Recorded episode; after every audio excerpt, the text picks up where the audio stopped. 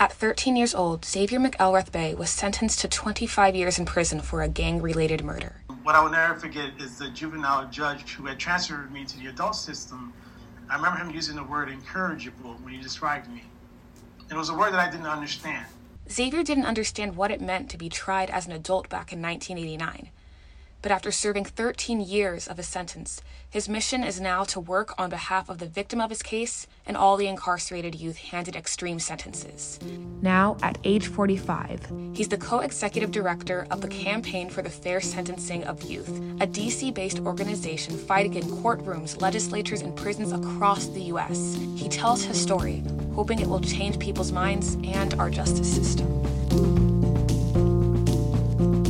Welcome back to the One Book, One Northwestern podcast. I'm Camille Williams, and we're exploring issues related to Just Mercy by Bryan Stevenson. In the book, Stevenson details his early work as a criminal defense lawyer in Alabama, where he worked to advocate for those mistreated by the judicial system. He has since become the most influential criminal justice reform advocate in the U.S.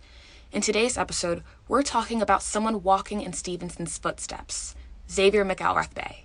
He was honored on October 28th as the inaugural speaker for the one book series on fearless advocates you should know. We actually reached out to Bryan himself to say who would he nominate for this series, and not surprisingly, Xavier was also at the top of his list. Shobha Lakshmi Mahadev has worked with Xavier as a professor at the Children and Family Justice Center at Northwestern and as a project director at the Illinois Fair Sentencing of Youth.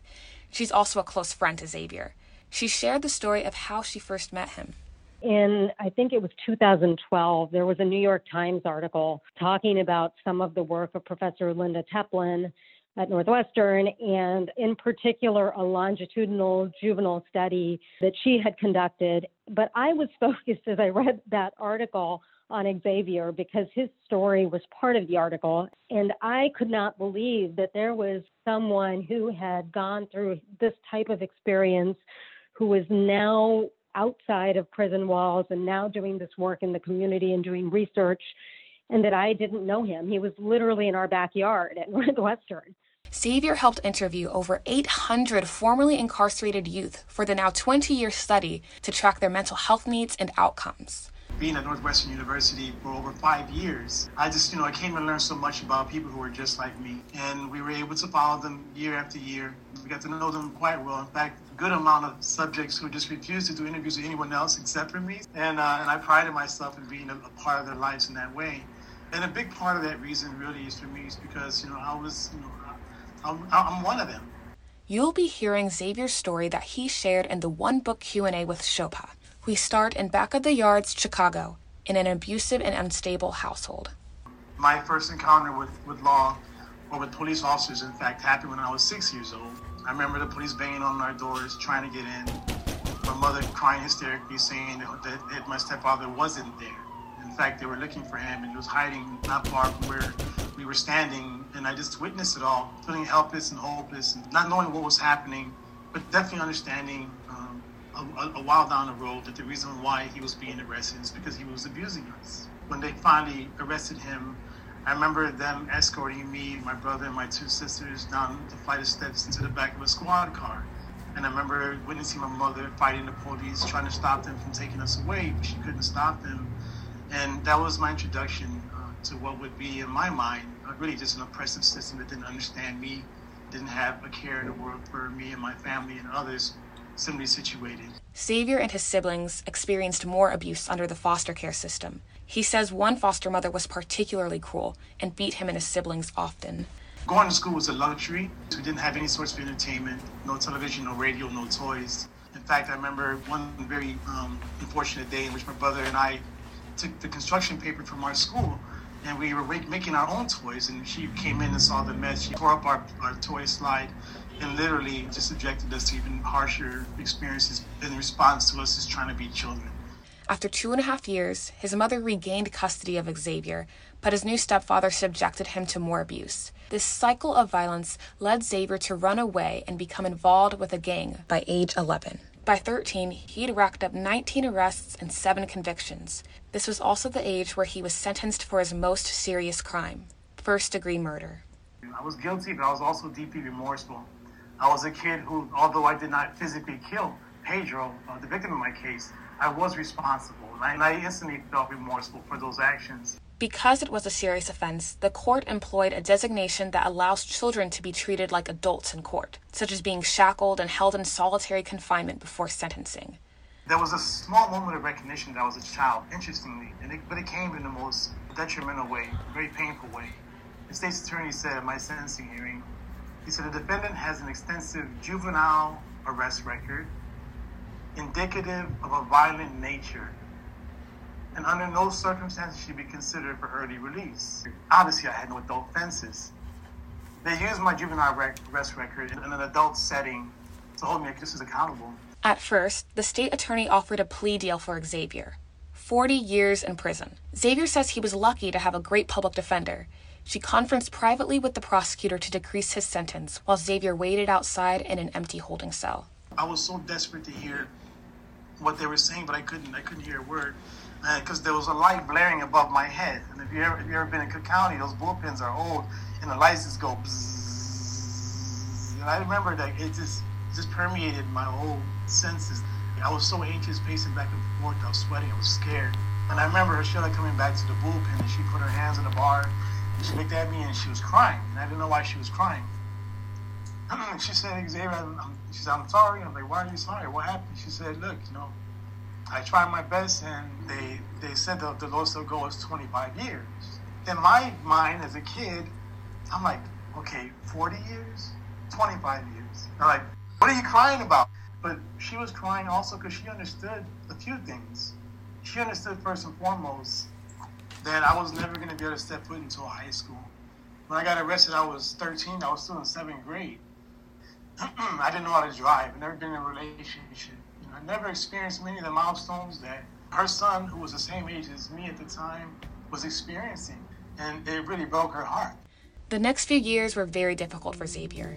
He entered Illinois Youth Center Joliet, a maximum security prison for boys that closed in 2013. Still involved with his gang, Xavier got into a lot of fights, but he also earned his GED.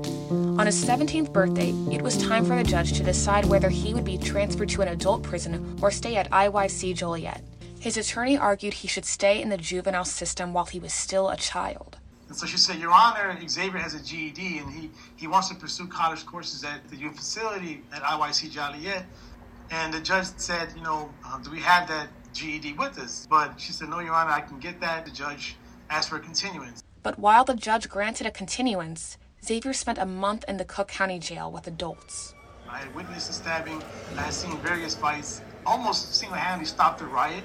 I don't know how that happened, uh, but I was someone who just wanted to be in a peaceful environment. It wasn't happening. The judge decided to transfer him to Pontiac Correctional Center, a maximum security prison in terrible condition. Things got worse for Xavier there. One day there was a riot in the yard.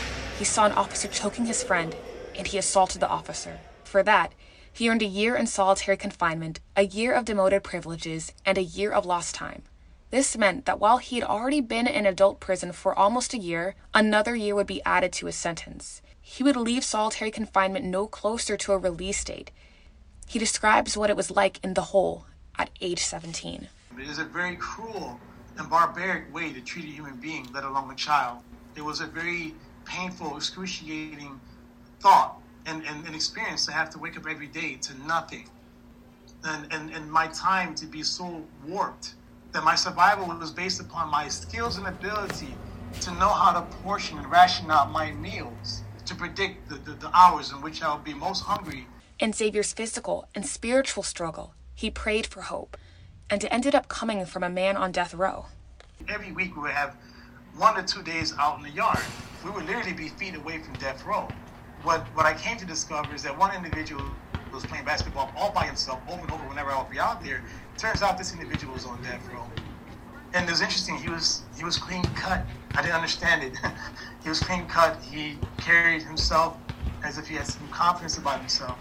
I questioned myself, you know, if, if, if he has the strength to wake up every day and put his shoes on, if he has the strength to wake up every day to brush his teeth, brush his hair, to have some hope, to wait for the court hearings to play out, to maybe write a letter to his family member to give love. I said, Xavier, if he can do that, why can't you do that? That moment, Xavier decided to leave his gang and he wrote them a letter. But before he went out to the yard and faced them, he took a photo album cover, punched holes out the corners, looped strings through, tied them around his back to secure the cover over his chest beneath his shirt. He wanted to protect his heart in case they stabbed him. But when his gang members encircled him out on the yard, something else happened. An older man pulled him away and affirmed his decision to leave. He said, You know what? I wish I made the same decision when I was younger. And I'm going to hold you to that. He said, Number one, take your ass to school. Number two, don't ever get caught up in no nonsense with no other gangs because we don't want to have to come and save you. And number three, don't ever represent this gang ever again. And with that, he gave me the green light to live my life. While Xavier was incarcerated the next eight years, he kept that promise and earned his associate and bachelor degrees. In the end, he was released at age 26, serving half of his time. Though his transition from incarcerated young man to restorative justice practitioner was rocky, it's an even more inspiring story.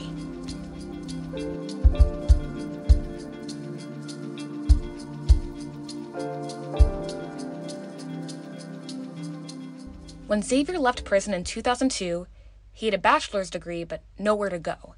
After spending his first weeks out in a homeless shelter, he eventually went to stay with his mother, but it was still a toxic environment with substance abuse, so he needed to find a good job to be independent. Starbucks ended up being the solution. Through an outreach worker at, at, at the YMCA where I was volunteering with kids, he said, "You want to work at Starbucks?" I'm like, "Starbucks," and I'm like, "I'm not going to waste my time if I know this opportunity and it's not going to, you know, manifest in anything meaningful. He said, give it a try. I know Monica. Monica's a store manager.